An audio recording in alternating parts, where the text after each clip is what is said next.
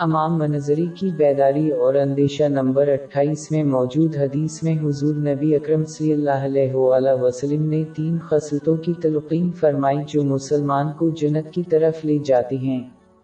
پہلا، حلال کھانا کھایا جائے۔ اس میں کسی کی زندگی کے کسی بھی پہلو میں دو جیسی غیر قانونی چیزوں کو حاصل کرنے اور استعمال کرنے سے گریز کرنا شامل ہے۔ صحیح مسلم نمبر دو، تین، چار، دو میں موجود ایک حدیث میں تنبیہ کی گئی ہے۔ حرام رزق استعمال کرنے والے مسلمان کے اعمال صالحہ اللہ کے ہاں قبول نہیں ہوں گے۔ رزق حلال کا حصول اسلام کی بنیاد ہے، اس کے بغیر کامیابی ممکن نہیں۔ دوسری خصوصیت جو زیر بحث مرکزی حدیث میں بیان کی گئی ہے، وہ رسول اللہ صلی اللہ علیہ وسلم کی روایات پر عمل کرنا ہے۔ اس کا مطلب صرف انہیں سیکھنا نہیں ہے، بلکہ اس سے بھی اہم بات یہ ہے کہ ان پر عمل کرنا بھی شامل ہے۔ اس میں اللہ کے احکام کو پورا کرنا شامل ہے۔ اس کی ممانتوں سے اجتنا۔ اور صبر کے ساتھ تقدیر کا سامنا کر کے۔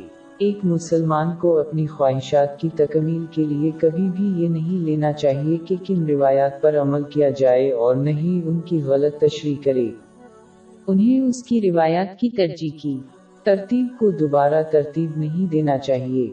یعنی پہلے قائم روایات پر عمل کیا جائے اور پھر غیر قائم شدہ روایات پر عمل کیا جائے۔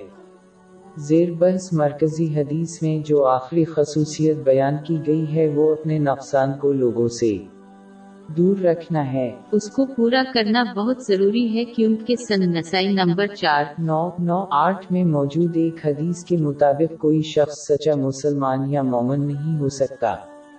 جب تک کہ وہ اپنے زبانی اور جسمانی نقصان کو دوسروں کے نفس اور مال سے دور نہ رکھی خواہ ان کا عقیدہ کچھ بھی ہو، جو دوسروں پر ظلم کرے گا، اسے قیامت کے دن انصاف ملے گا۔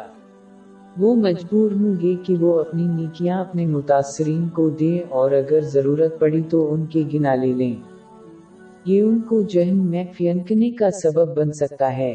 صحیح مسلم نمبر چھ پانچ سات نو میں موجود ایک حدیث میں اس کی تنبیہ کی گئی ہے۔